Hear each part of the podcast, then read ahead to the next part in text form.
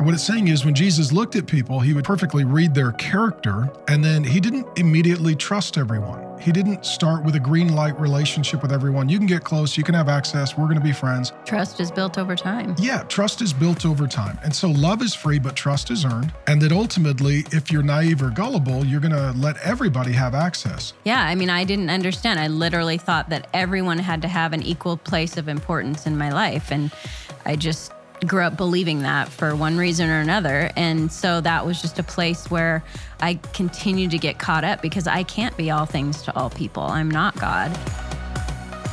All right. Well, howdy. Welcome back to the XO Marriage Real Marriage Podcast. My name is Mark Driscoll, and her name is Grace Driscoll. Grace Driscoll. Uh, we are really excited to be with you and kick off brand new season of episodes. And we're going to start with a four part series talking about three kinds of people in the first three episodes, and then six kinds of relationships in the last episode. And so we're going to talk about the good, the bad, and the ugly on real relationships. Honey, have you ever watched that Clint Eastwood Western, The Good, the Bad, the Ugly? I don't know. I don't remember movies well. No, you're not really a shoot 'em. I like them while I watch them and then they exit my brain. Yeah, okay. Well, I grew up watching The Good, the Bad, and the Ugly a lot. And so we're going to talk about the good, that's wise people. We're going to talk about the bad, that's foolish people. We're going to talk about the ugly, that's evil people. All right, so here's where we're going to start. The sociologists tell us that in our relationships, the average person interacts with between 500 and 2,500 different people a year. Think about family, friends, neighbors, coworkers, in laws, outlaws, kids' sports, school, church, whatever the case may be. And then they tell us that 40% of our relationships are with the same five people. So pray for us. We got five kids. Apparently, two of them are going to be neglected. So, um, that being the case, then the question is you only have so much time, energy, and money for your relationships. A real healthy relationship, it takes some investment. And so you've got to look at your time and especially your energy, your emotional, relational energy, and you got to figure out where are we going to invest it. Got to prioritize the relationships. So, okay, let's start there. So, first priorities, brand new year. And this is a perfect opportunity for people to look back at relationships over the past year. What we tend to do this time of year, we'll take an inventory. Okay, last year, what did we do with our budget? Let's reset our budget. Last year, what did we do with our schedule? What did we do with our schedule? We want to encourage you to think, what did we do with our relationships? And then how do we architect a plan for our relationships for this year?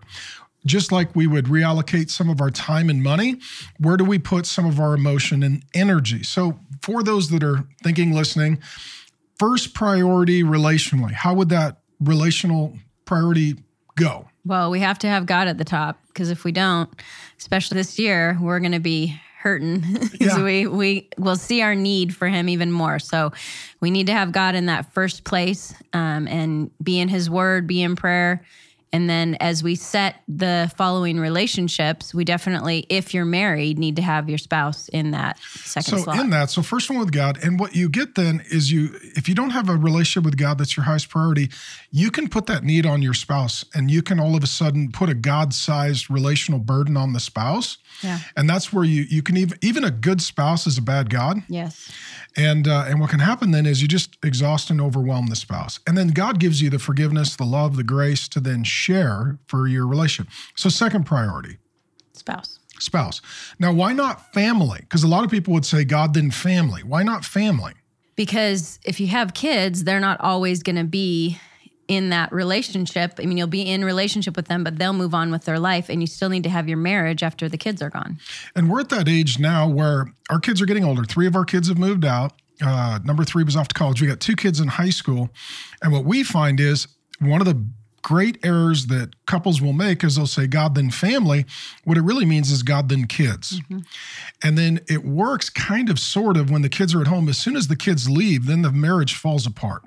And so we're at that age where we know some folks our age that their marriages are imploding because spouse and marriage was not second priority.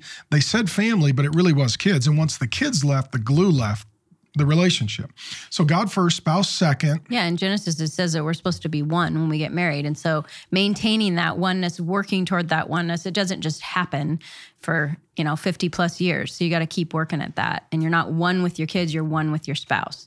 So then you move on to if you have kids the next relationship priority is kids and investing in them training them up as the bible says in the way they should go and teaching them the word teaching them how to be healthy relationally um, parenting disciplining all the things that go into that. So then what's the next priority? God, spouse, kids, then probably job for employment, work, Mm-hmm. vocation, income, mm-hmm. pay the bills. And then number five, is that where you'd put maybe extended family or friends? Yeah, I mean, I put church in there personally, but yeah, I mean, you can put extended family in there. So it could be church relationships, family relationships, or friend relationships, but that mm-hmm. five, six, seven would be mm-hmm. additional relationships. And so what we are saying is you need to learn this year, and you need to have this conversation as a couple. So we'd encourage you to listen to all four of these episodes together as a couple, or at least discuss them. And that is that you've got to agree before you enter into some relationships because once you've entered into more of a friendship or a deep relationship or you've given access to somebody, it's really hard to redraw the lines and to rearrange the relationship. And some of the great pains, problems, and perils in the marriage is the time and the energy that the other relationships are taking from the marriage relationship or the relationship with God. Mm-hmm. And as a result, it's out of place. And, and Pastor Jimmy Evans always says that jealousy can be a good thing. God's a jealous God, and jealousy happens when someone takes my place. And so, if the if it's supposed to be God then spouse, if the kids leapfrog the spouse, or if um, extended family because of their drama or needs uh, jump jumps over the spouse, if uh, people at church or needy or ministry or work or demanding or imposing or expecting and pushing um, or creating crisis that disrupts the family system, then all of a sudden the spouse at some point is feeling jealous, they're feeling displaced. And this can be really challenging for people that are people pleasers because they want to please everyone, but they can't. They have to prioritize the relationship. Do you struggle with that? I am a recovering people pleaser, yes. Yeah. And see, I, to be honest, I don't understand that. You have the other issue to work Which on. would be what? You need to be somewhat more people pleasing oh, sometimes. Oh, oh, I'll pray about that. We'll get back to you on that next episode. So, so our point is one of the worst things that you're told when you're growing up is that you need to treat everybody Equally. equally or treat them the same. And the truth is, you treat different people differently, and it depends on their behavior. Friendly with all friends toward a few. Yeah, and that's that's the language that we like to. You're friendly towards all, but you're friends with a few. So those of you that are high extroverts, super social, you got most huggable in high school. um, you know, you're always posting the group selfie. You're that person. Oh, we got to take a photo and post it online. You're that relational person. It's not that you're not friendly toward people. It's that you can be friendly toward all, but you only have time and energy to be friends with a few. And as couples, you got to decide what these relationships are. And you got to decide who gets the lion's share of your time and energy and who you allow into a relationship of intimacy. So, that being said, the way Jesus worked, we're always going to come back to Jesus. It says in uh, John chapter 2, verses 24 and 25, uh, that Jesus didn't trust some people because he knew all about people. No one needed to tell him about human nature, for he knew what was in each person's heart. And what it's saying is when Jesus looked at people, he would try to, well, he wouldn't try, he would perfectly read their character. And then he didn't immediately trust everyone. He didn't start with a green light relationship with everyone. You can get close, you can have access, we're going to be friends. Trust is built over time. Yeah, trust is built over time. And so love is free, but trust is earned. That uh, love can be given in an instant, trust is built over time. And that ultimately, if you're naive or gullible, you're going to let everybody have access. And as a result, you're going to put yourself and your marriage and your family in harm's way. I Um, used to do that and I put everyone in the same spot and then our marriage suffered for that. So explain that. I mean, we're on the other side, so I'm not frustrated like I once was, but it was a frustrating point in the relationship. Mm-hmm. Yeah, I mean, I didn't understand. I literally thought that everyone had to have an equal place of importance in my life. And I just grew up believing that for one reason or another. And so that was just a place where I continued to get caught up because I can't be all things to all people. I'm not God. And so I needed to be able to have boundaries with people. Some people were just going to remain acquaintances, and that was okay. It wasn't that I was mean to them, I just couldn't let them into certain areas of my life. Um, other people, I could bring in closer as trust was built. But quite honestly, I didn't have a lot of margin for the extras because I did have five kids and a husband in ministry, especially. And so I didn't have a lot of margin for those extra relationships, which meant I needed to be even more discerning about the people I let close. And how important is it for a married couple to agree on what relationship lane? Think of your life like lanes. You know, you've got your closest friends that are in the lane right next to you over to, you know, maybe it's spouses in the lane next to you and kids and close friends, but then different people are in different lanes. Some are acquaintances, some are former friends, some are extended family, some are extended family that are really broken and unhealthy, and you need to create some strong boundaries. And so, you know, think of your relationships like lanes. And, and I think as a married couple, it's figuring out who's in what lane. Mm-hmm. And if you sp- spend regular time with someone or a couple, that generally needs to be mutually agreed upon so, so that the so, husband is okay with that, the wife is okay with that. Sometimes that's the hardest part as a couple. Like she's like, "Oh, I really like her," and then you get together for time, and you're like, "Ah, I can't hang out with that dude. That, yeah. that dude is he's. I think his name is migraine because that's all that's all he brings, you know." Um, and and then is it fair or reasonable that the husband and the wife would have a line item veto for who you confide in, who the close friends are, what information or access or money goes to ex- extended family members. Do you have the right to say, Mark, I don't feel good about that couple or that relationship, and I, I don't feel like that's someone I want you to be close to? Is that fair? It is, and it, it needs to be a kind conversation as much as possible and peaceable. But it, it is an important conversation because, especially if one of the spouses lacks discernment, then it can be a hard conversation, but it's an important conversation so that the marriage can be protected. And if at any point you feel like a person or a relationship with someone outside the marriage is drawing your marriage away from each other, then that's a big red flag. But what about if it's extended family? Because the hard truth is, and as people are doing relational inventory for last year and making preparation for next year, sometimes we wouldn't put up with things from anyone except for extended family.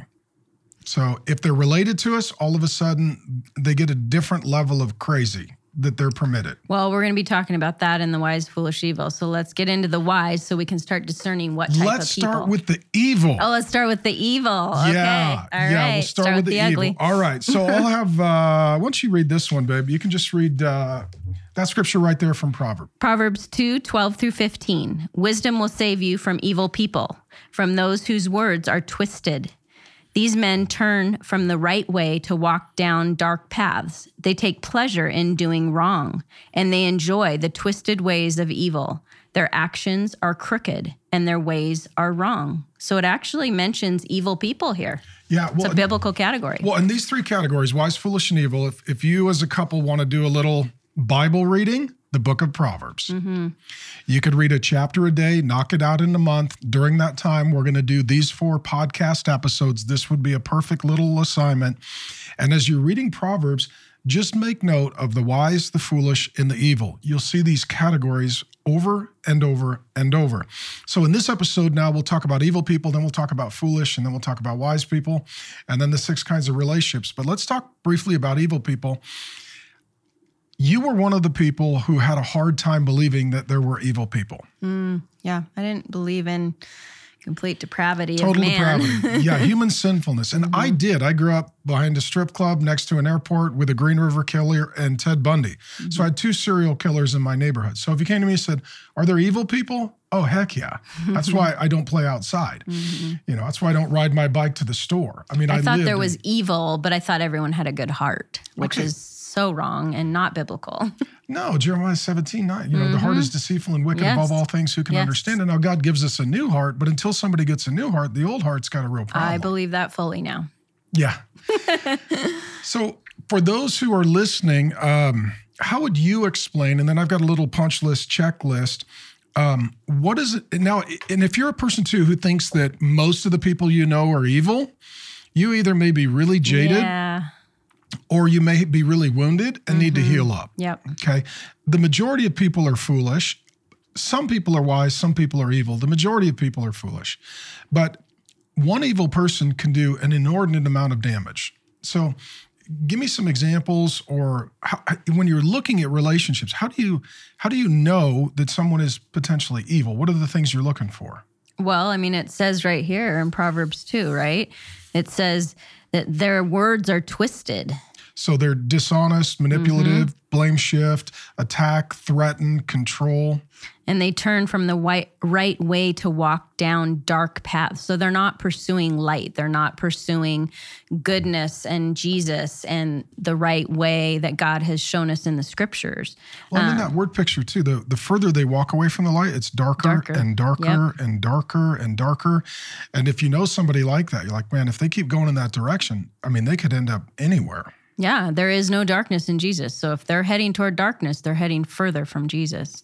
Um, they take pleasure in doing wrong. So not just that they do wrong, but the evil people actually take pleasure in it. So that's the difference between the evil and the foolish. So the foolish people, they'll accidentally, inadvertently, unintentionally cause pain and harm because mm-hmm. they're just sort of bumbling and, and not discerning. The evil person, they maliciously, intentionally architect harm. Their motive is yeah, pleasure in doing wrong. So they they find pleasure in other people's pain. They enjoy the twisted ways of evil. It says. And so a little list on evil people. Um, I've got a little list here. Um, they're intentionally dangerous, not accidentally dangerous, intentional. Um, oftentimes they have trauma or tremendous hurt in mm-hmm. their past. Yeah. There's something broken in them that is not healed up. So they mm-hmm. think that they're righteous because they're a victim. Mm-hmm. Um, oftentimes you look in their background, there was sexual assault, there was abuse as a child. Uh, something traumatic happened, um, or there was an abusive environment, and the result is now that they feel they're they're a victim of evil and injustice, mm-hmm. but rather than healing from it, they perpetuate it. And so you you can have some understanding, some compassion, some empathy for these people, but you can't trust them. Right. You can feel bad, but you can't get close. And what I like to say for evil people is they're not beyond help, but they're usually beyond your help. Mm-hmm. They need a professional. They yep. need a drug and alcohol treatment center. They need a Christian counselor. They literally need, you know, demonic deliverance. They need yep. a trauma therapist. They, they need an addiction specialist. They, they need something. Mm-hmm. And so they're they're not beyond help, but they're beyond your help. Yeah.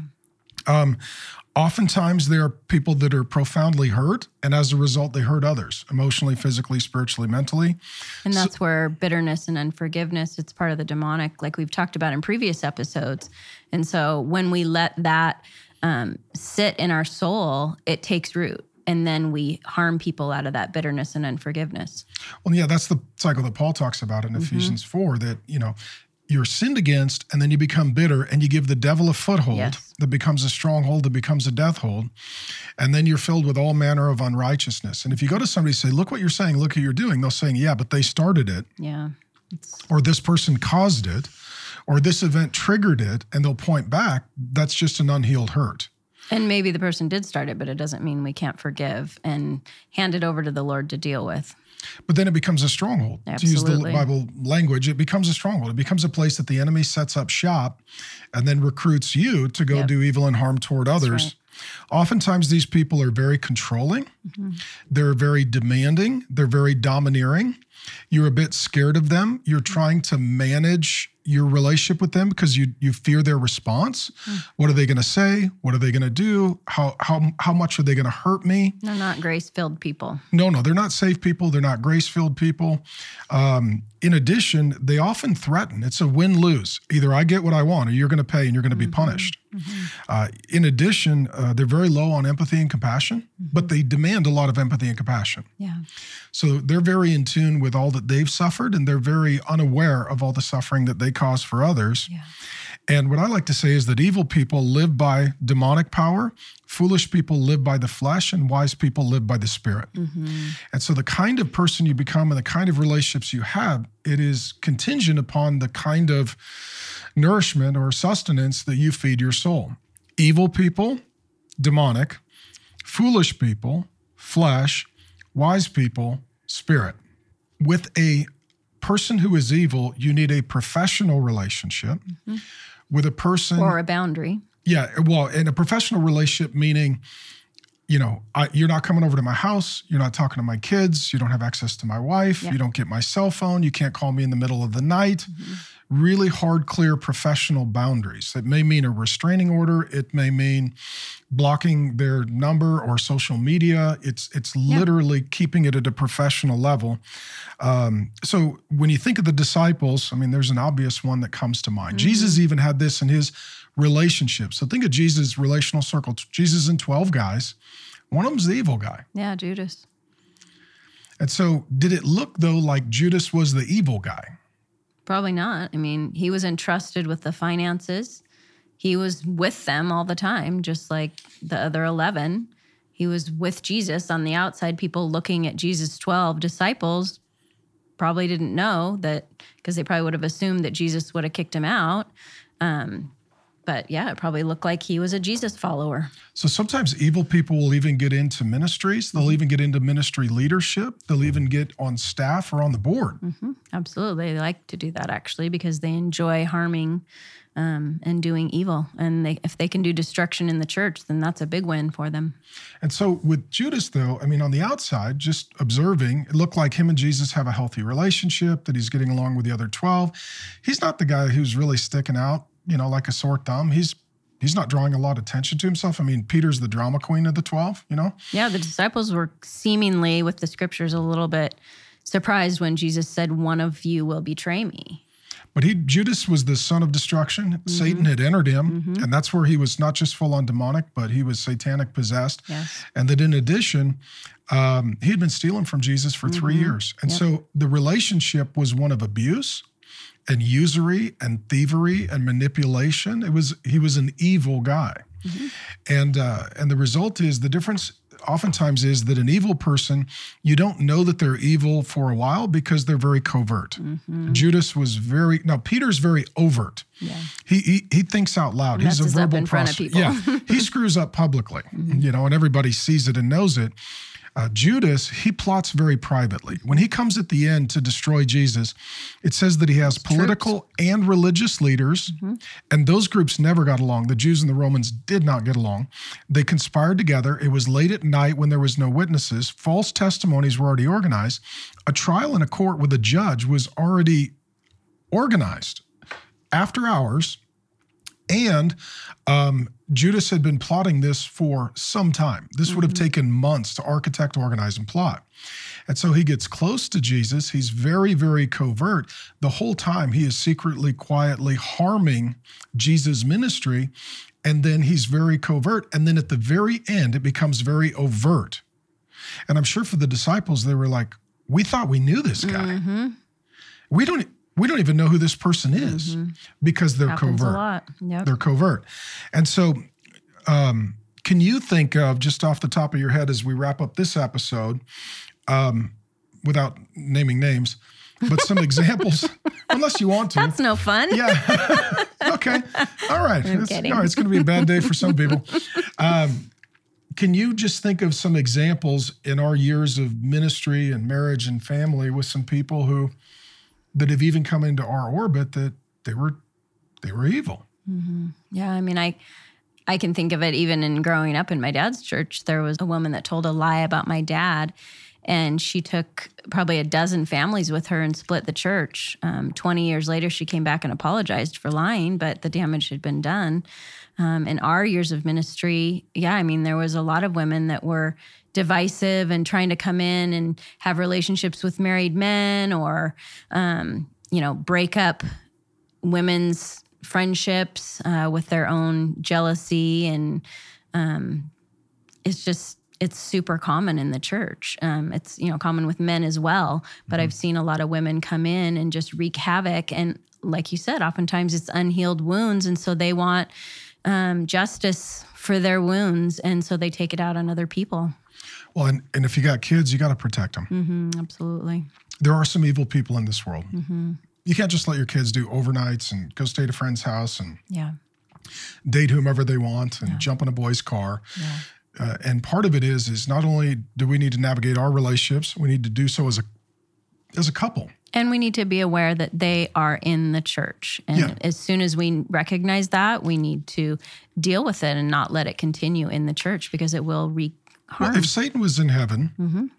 and in the garden, and if Judas was in the 12, Yep. then evil people are going to be sent by Yep. Satan into the church. Mm-hmm. That's just the way that it goes.